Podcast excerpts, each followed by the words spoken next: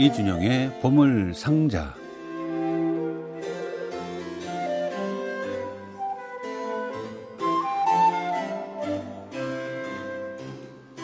아름다운 당신에게 애청자분들은 이준영 씨가 소개해주는 음악과 이준영 씨의 해설, 이야기에 뭐 아주 높은 신뢰도를 가지고 있는데 저는 또 하나 깜짝 놀랐습니다. 어, 2부 첫 곡을 청해 주, 셨던 분, 금강과 공산성에 감사한다 해서 공산성이 어디야? 그랬더니 공주요. 그렇군요. 어서 오십시오. 안녕하십니까. 예. 그 지식의 끝은 어딘가요? 제가 여행을 좀 좋아해서. 그렇군요. 네, 다녀서 좀 압니다. 아니, 그래도 저보다는 많이, 많이 나, 조금 나이가 아래여서. 많이 이런, 아니죠. 이런 상식이나 이 도시 이름은 저도 네. 만만치 않은데 네. 저는 공산성 처음 들었어요, 사실.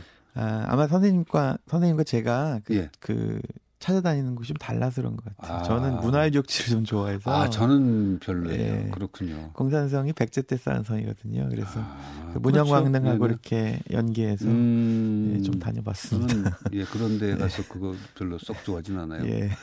그냥 바람 좋은 데 가서 앉아 있기 좋아하지. 네. 자, 공산성은 공주. 지금도 쓰는 이름인가요? 예, 지금도 그 지역에서는? 예, 입장료도 받습니다. 그렇군요. 우리 어머니가 그 부여에서 사셨는데 아, 그러시군요. 그렇게 나와 같이 한번 가보기를 원하셨는데 소원 못 드려드렸습니다. 아이고. 자, 오늘은 어떤 얘기 준비하셨어요? 예, 저 이제 해마다 월초에는 사실 새 음반 네, 소개해 드렸는데요. 그러셨죠. 그 지지난 주에 해 드렸기 때문에 조금 어, 간격이 짧은 것 같아서 오늘은 네. 이제 올해 탄생 250주년 맞은 베토벤 작품을 담은 새 음반이 워낙 많이 나오고 있어서 네. 그 중에서 가장 주목할 만한 것을 제가 몇 가지 아, 잘하셨어요. 네, 추려서 가져와 봤습니다. 우리가 작년 작년 그 아주 후반에 예. 뭐 올해 내년은 뭐 베토벤 음악으로 아주 뭐 뭐 전 세계가 도배가 될 거다 하고 막그 거품을 품었는데 네, 좀 그것에 비하면 좀 용두사미가 현재까지 이렇게 되어버렸어요. 그렇죠. 예, 어쩔 자. 수 없죠. 이준형 씨라도 좀 많이 소개해 주시기 바랍니다. 네.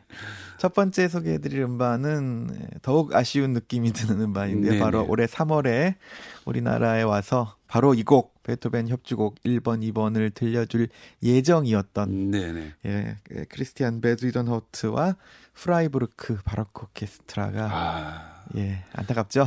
제 스케줄에 아주 별 그 속칭 당구장 표시까지 해놨는데 예. 어, 베토벤 피아노 협주곡 전곡 녹음을 시작했습니다. 네네. 예, 아니 첫한 첫 번째 음반이 나왔는데요.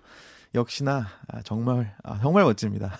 그런데 피아노는 포르테 피아노 연주를 했군요. 예, 당연히 그렇습니다. 크리스티안 베주이덴호우트는 뭐 현재 세계 최고의 포르테 피아노 연주자라고 해도 뭐 네네. 크게 틀린 말은 아니죠. 근데 포르테 피아노로 피아노 그 피아노 곡을 협주곡을 연주하게 되면 예. 그 프라이부르크 오케스트라도 편성을 바꿔야 되지 않나요?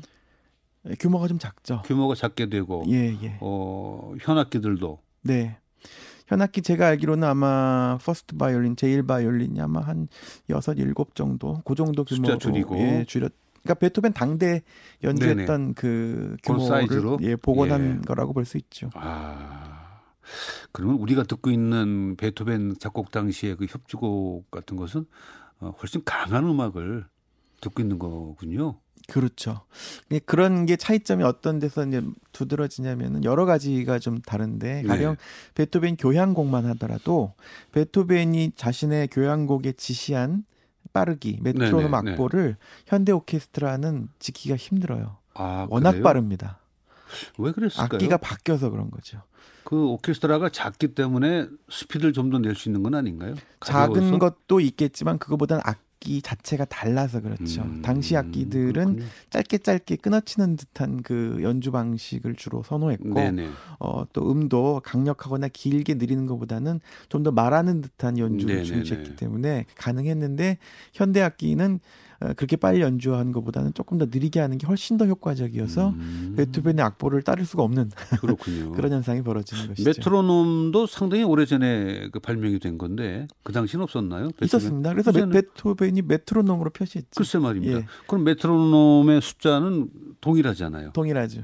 아 그런데도 불구하고 좀 예. 빠르게 느껴진다 이거군요. 그래서 뭐 가디너나 네네. 이메르사 같은 지휘자들이 시대 악기로 연주한 베토벤 교향곡을 들어, 들어보면 베토벤의 지시를 그대로 지켜서 훨씬 빠르죠. 그 지시도 사실은 그 지휘자의 자의적인 해석이죠. 네, 그렇죠. 기록이 남아 있지 않으니까 이랬을 것이다죠. 네, 하지만 뭐 베토벤이 지시한 메트로놈 속도니까요. 아 그래요? 예. 자 이번에 그 베주이든 호트는 어떻게 어느 스피드로 연주했습니까? 들어보시죠. 뭐. 그럴까요? 베토벤의 예, 예. 피아노 협주곡 2번. 번호는 아. 2번이지만 사실은 베토벤의 첫 번째 피아노 협주곡입니다. 그렇게 되나요? 예, 2번을 먼저? 썼고 예, 나중에... 출판을 이제 거꾸로 되는 바람에 네, 2번이 그렇군요. 1번이 2번이 되고 2번이 1번이 됐는데요. 음.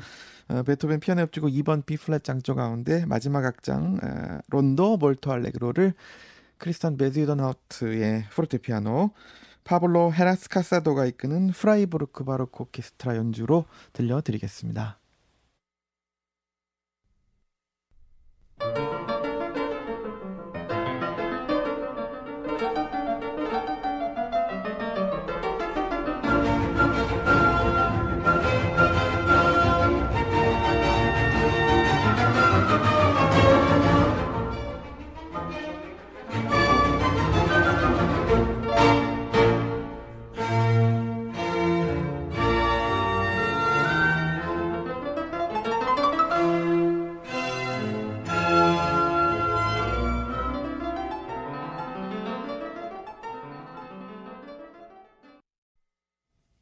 베토벤이나 모차르트 시대의 그 그분들의 그 가발, 예. 또 의상, 신발 이런 것이 연상이 되는 걸 보면 예.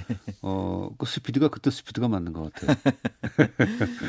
자, 네. 베토벤의 피아노 협주곡 2번 가운데 세 번째 악장이었습니다. 예, 크리스티안 베주이덴호우트의 포르테 피아노, 피아노 연주였고요. 파블로 헤라스 카사도가 지휘하는 예, 프라이부르크 바로크 오케스트라였습니다. 네, 방금 말씀하신 대로 사실 모차르트와 가까운 시대죠. 이 곡이 1795년에 초연됐으니까 빈에서 모차르트가 죽고 나서 4년밖에 안 된. 그러니까 베토벤, 그러니까 모차르트의 그, 초, 그 후기 마지막 음, 피아노 협주곡들이랑 베토벤의 초기 협주곡들은 사실상 거의 똑같은 편성에 똑같은 장소에서 똑같은 연주자들이 했을 거예요. 그만큼 연속성이 있고 베토벤의 초기 협주곡, 뭐 모차르트를 거의 그대로 에, 영향을 직접적으로 받았기 때문에 그렇군요. 아주 가까운 영향이. 저는 오히려 이 악장이 듣고 싶은데 그러면 이 악장이 주는 그 템포와 네. 어, 깊이가 좀 있거든요. 예.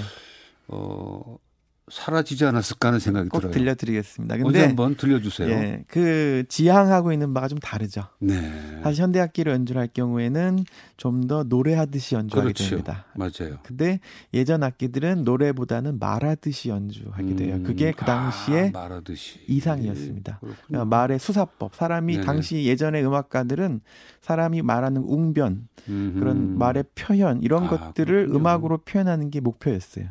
그런데 19세기부터는 그것보다는 좀 더 노래하듯이 연주하는 게 아, 음악의 예, 이상이 됩니다. 그럼 노래하듯이는 예. 이제 칸타빌레 좀 더 길게 예. 말하듯이는 예. 어떤 지시가 있나요? 어, 말하듯이는 이제 아무래도 그 슬러 이음줄이라든가 네네. 그런 것들이 중요해지죠. 그 아, 그렇군요. 어, 프레이징 프레이징 예 그런 음. 것들이 좀더 어, 굴곡 있고 어, 표현력 있게 지금 그다음에 하지만 훗날에 노래하듯이 연주하게 되면 음표들을 쭉쭉 이어서 붙이게 되죠. 네네네. 부드럽게 계속 네, 그런 것이 차이가 있습니다. 악, 악기들도 악보를 연주한다는 연구한다는 게 그거군요. 그렇죠. 예. 거기 베토벤이 이미 다 베토벤 유언은 거기다 들어있네요.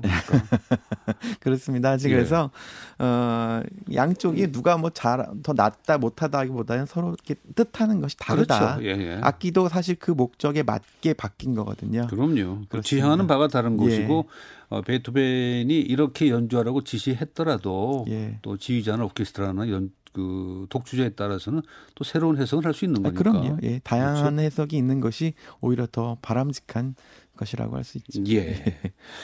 자, 다음 곡은 어떤 곡인가요? 예, 다음도 피아노인데요. 이번에는 네. 모던 피아노네요. 어, 뭐 독일 전통의 아주 계승자라 할까요? 어, 루돌프 부흐빈더가 생애 두 번째 한 30년 예. 만인 것 같은데 베토벤의 디아벨리 변주곡을. 다시 한번 녹음했습니다.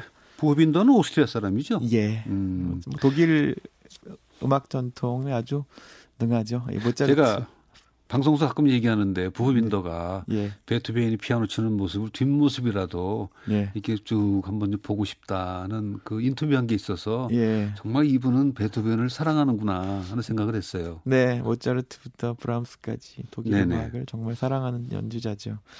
에, 이번에 부흐빈더의 새 음반은 에, 디아벨리 프로젝트라고 해서 어, 베토벤의 디아벨리 변주곡뿐만 아니라 그 아시겠지만 그 디아벨리가 맨 처음에 변주곡을 의도 그 의뢰했던 네네. 많은 작곡가들의 50명인가? 예, 그 정도 되는데요. 그 정도 되죠. 50명 그 정도 그 중에서 어, 자기가 보기에 가장 훌륭한 것들을 네네. 뽑아서 또 따로 연주하고 예. 그 다음에 New 디아벨리 프로젝트라고 해서 현재 예. 20세기, 21세기 작곡가에게 또 의뢰를 해서 음. 그들이 디아벨리 변주에 그 주제에 어, 붙인 변주곡을 또 의뢰해서 작곡을 하느냐. 예, 받은 곡들을 음. 또 녹음했어요. 그러니까 베토벤의 것이 음반 한 장이 다 들어 있고 나머지 한 장에는 오리지널 디아벨리 주제에 의한 여러 작곡가들의 네네. 변주곡에다가 현대 작곡가들의 디아벨리 아, 변주를 붙인 재밌네요. 아주 거대한 프로젝트입니다. 그때의 리스트도 참여했고. 예, 조그만 꼬맹이 시절이죠. 뭐 그 당시에 유명한 우리가 아는 그 연주가들은 다 참여를 했어요. 네, 체르니의 것도 있고요. 체르니도 있고 예. 뭐, 그 모차르트의 유일한 그 음악하는 아들 크사버도 예, 모차르트의 있고. 것도 있습니다. 훈멜의 것도 있죠. 훈멜도 있고. 네. 그런데 디아벨리는 원래 그 출판업체 아니었나요? 맞습니다. 근데 작곡도 했나 보죠? 예, 작곡도 좀 했어요. 음. 본인이 작곡한 곡을 주면서 다른 당대 유명한 작곡가들에게 이 곡을 가지고 변주곡을 써라. 예, 그렇죠. 기획자네요. 기획자죠. 예. 어, 그 50곡을 다 들으면 굉장히 지루합니다. 한번 들어봤는데 그래요? 중구난방이더라고요. 음, 근데 왜 베토벤만 이렇게 많은 곡을 썼을까요? 베토벤도 본래는 한 곡만 쓰라고 의뢰를 받은 건데 네네. 난한 곡은 못한다. 아. 나는 이걸 주제로 대작을 쓰겠다. 그래서 네네. 자기 마음대로 쓴 것이죠. 그렇군요. 네. 33곡을 썼네, 그럼?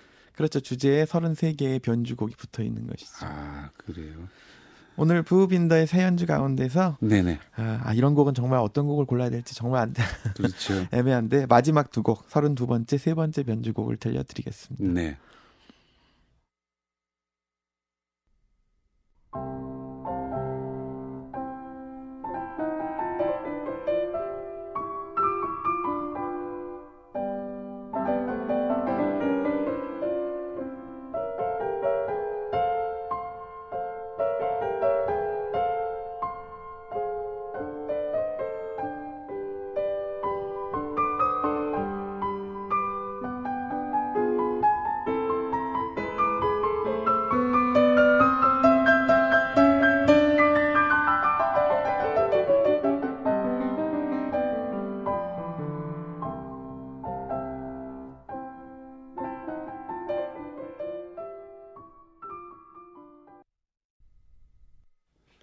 베토벤의 디아벨리 변주곡 가운데 32번째 어, 변주곡과 33번째 변주곡을 루돌프 부흐빈더의 피아노 연주로 함께 했습니다.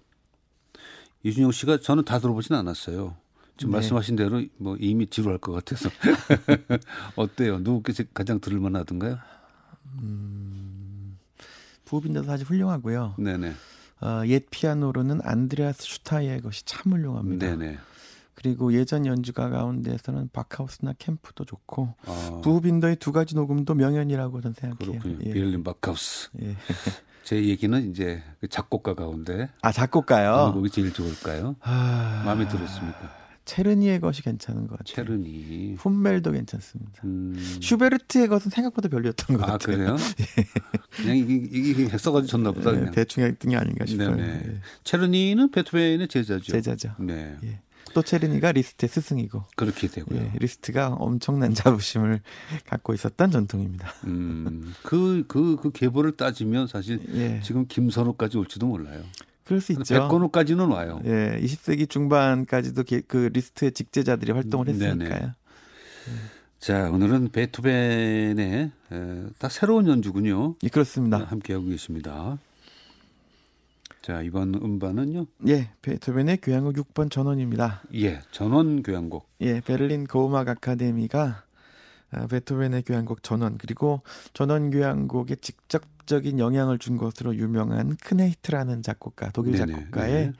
예, 그 관현악곡을 함께 엮어서 음반을 발표했습니다. 아 그렇군요. 예. 뭐 전원 교향곡은 사실은 음반을 뒤져보면 운명만큼 많아요. 두 개가 커플링 되는 경우가 참 많죠. 네네. 같은 동시에 작곡을 했다 그래요. 같은 날 초연되었죠. 예, 음, 그죠? 예, 예. 예. 그렇게 베토벤은 모차르트 사실 그랬는데 서로 대조적인 두 개의 작품을 동시에 작곡하는 습관이 있었어요. 예. 아마 그러면서 정신적인 어떤 균형을 맞춘 게 아닌가 음. 하는 그런 생각을 할 때가 있습니다. 아마 5번과 7번을 작곡했더라면 멜로디가 겹쳤을지도 몰라요. 그럴 수도 있죠. 예. 자, 전원 교향곡에는 그 부제가 다 붙어 있잖아요. 그렇습니다. 이것도 베토벤 교향곡 가운데서는 거의 유일하죠. 또 다른 데도 있나요? 없죠. 이렇게 구체적으로 붙은 데는 이유가 뭔가요? 전원이었기 때문에 붙였을까요? 그러니까 이것은 표제적인 음악이어서 그렇습니다. 음. 그러니까 이 전원교향곡이 중요한 이유는 작품 자체의 위대함도 있지만 이 곡을 시발점으로 19세기 작곡가들이 이제 이 곡의 모범을 따라서 표제 음악을 쓰게 돼요. 네. 아 저렇게 하면 되는구나. 물론 그 전 바로크 시대에도 표제 음악은 있었어요. 뭐 비발디 사계도 넓게 그렇죠. 보면 그런 네. 음악이지만 베토벤은 거기서 한 걸음 더 나아가서 교향곡 그 이제 현대적인 근대적인 대편성 오케스트라가 어떻게 표제 음악을 쓸 수 있는 거에 길을 제시했죠. 그래서 베토벤 전원 교향곡이 나온 다음에 바로 거기에 영향을 받아 만들어진 작품이 베를리오즈의 환상 교향곡이고 그런 식으로 해서 이제 연결이 쭉 되는군요. 연결이 되고 바그너 같은 오페라 작곡가에게도 음. 이 곡이 큰 영향을 줬기 때문에. 근데 이준영 씨는 이 6번 전원 교향곡을 표제라고 보세요? 표제 음악으로? 표제 음악의 시초라고 봐야죠. 그래요? 저는 표제에 약간 반론이 있는데 왜냐하면 예. 첫 번째 음악의 부제가 시골에 도착했을 때 때에 깨어나는 예. 생기는 어, 유쾌한 감정, 예. 감정이기 때문에 음. 만약에 시골에 도착했을 때 풍경 펼쳐지는 예. 시골의 풍경 예. 했으면 표제로 보는데 감정이기 때문에 나는 절대 음악이다라고 어, 속으로 생각하고 있거든요. 일리는 지적이에요. 왜냐하면 베토벤의 전원교향곡은 사실 표제 음악의 시발점이지만 그 자체는 표제가 아닐 수 있습니다. 예. 그래서 베토벤도 예. 이것을 그분이 뭐 표제나 뭐 절대로 구분하지는 않았겠지만 예. 그래서 이걸 부제를 굳이 붙인 게 아닐까 하는 생각을 한번 해본 적이 있어요, 제가. 그럴 수 있죠. 근데 다만 당시에는 아직 표제음악이라는 말 자체가 없을 시절이니까. 나중에 학자들 예, 예, 나중에 그건. 이제 작곡가들이 만든 이름이고요. 네네. 말씀하신 것처럼 이 곡은 그 중간 어디에 있는 것 같아요. 음. 그런 감정의 표현이 있는가 하면 네네. 또 그런가 하면 악기들이 뭐 뻐꾸기 소리를 흉내낸다든가 뻑뻑 뻑뻑하고 그렇죠. 또 시냇물 사실은 소리를 표현은 표, 표제성이죠. 예. 그런 것들이 이렇게 중간에 그러니까 베토벤 음악이 마치 고전파도 아니고 낭만파도 아니듯이 예, 예. 예, 중간 그 어딘가에 있는 그런 음악이 아닐까 하는 그런 생각을 저는 합니다. 맞아요. 우선 표제와 절대는 그림이 그려지면 예. 표제에 가까운 것이고 그때 마음이면 감정이면 또 절대 음악에 가깝다. 예. 근데 그 사실 그런 구분도 어떻게 보면 애매하죠? 자기적인 것이니까. 네네. 예. 자, 몇 번째 악장 들어볼까요? 예, 말씀하신 1악장. 시골에 도착했을 때 생겨나는 유쾌한 감정을 들려드릴 텐데요. 그런데요. 네. 이것도 이것도 그 해석마다 달라 시골에 도착했을 때에 깨쳐나는 깨어나는, 깨어나는 이런 번역도 해요.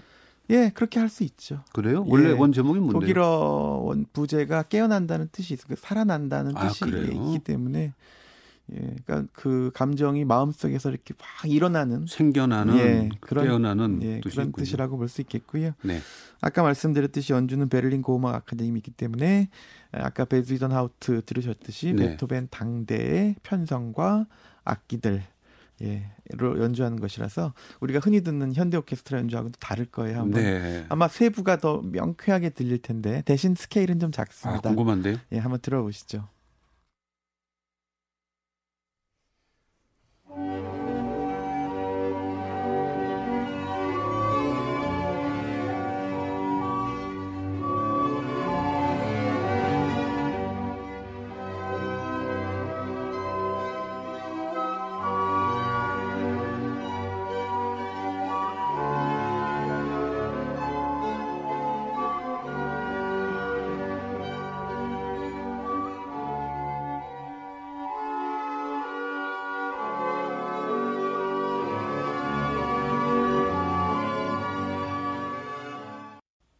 로드비히 반 베토벤의 교향곡 6번 전원 교향곡이죠. 그 가운데 첫 번째 악장 알레그로 마논 트로포 부제는 시골에 도착했을 때에 생겨나는 유쾌한 감정 베를린 고음악 아카데미의 연주였습니다.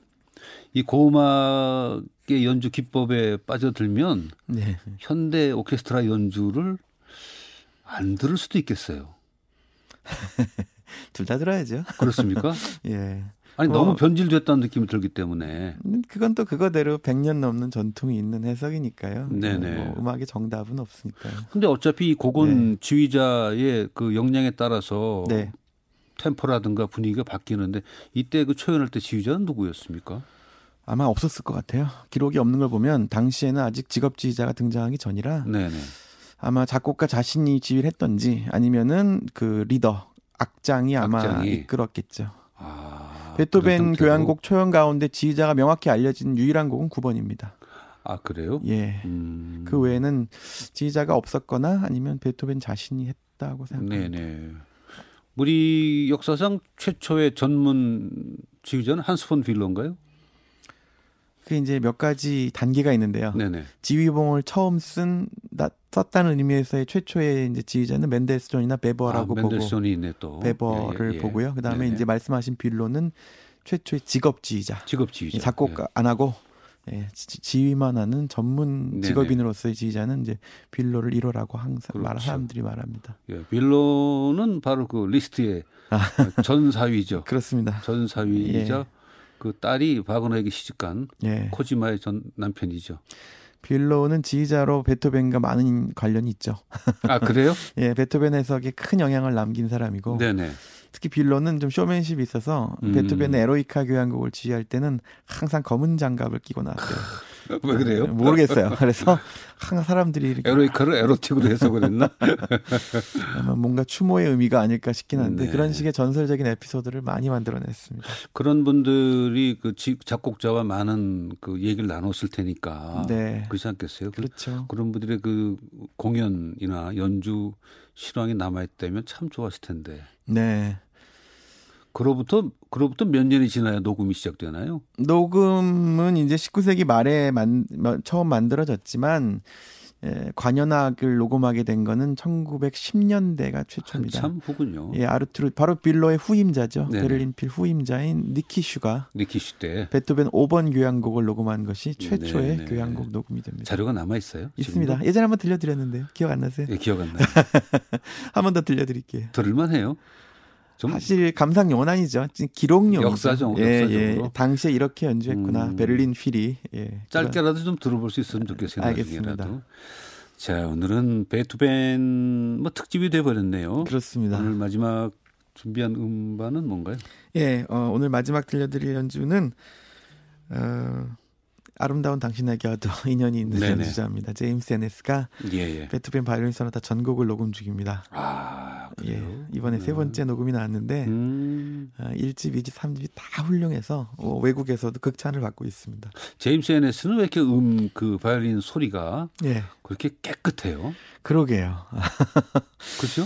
예, 어, 겉모습 겉모습만 얘기하는 건 좀 미안합니다만 겉모습은 무슨 증권회사 다니는 부장님 어, 같은데 또 수수하면서도 예, 연주는 정말 어떻게 그 깨끗할까 소리가 대단하죠. 예. 연주 기법이죠.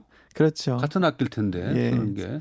예, 제가 그 NS 연주는 제법 실연으로 많이 들은 편인데 네네. 들을 때마다 참 감탄해요. 예. 정말로. 그 지금 지금 앉은 제 자리 오른쪽 이 자리에 예. 앉아서 저랑 얘기도 하고 예. 연주도 들려줬는데 참 신사고 예 그렇습니다. 그 같이 왔던 용재원 일이 꼼 꼼짝 못하던 모습을 봤습니다. 형제 같았어요? 큰형하고 막내 같은 예, 느낌? 따거. 큰형 같이. 예. 어. 예, 아주 아주 깍듯이 동양 쪽으로 모시는 걸 봤어요. 이 음반에 좀 에피소드가 있는데요. 네네. 원래 올 봄에 발매될 예정이었는데 음.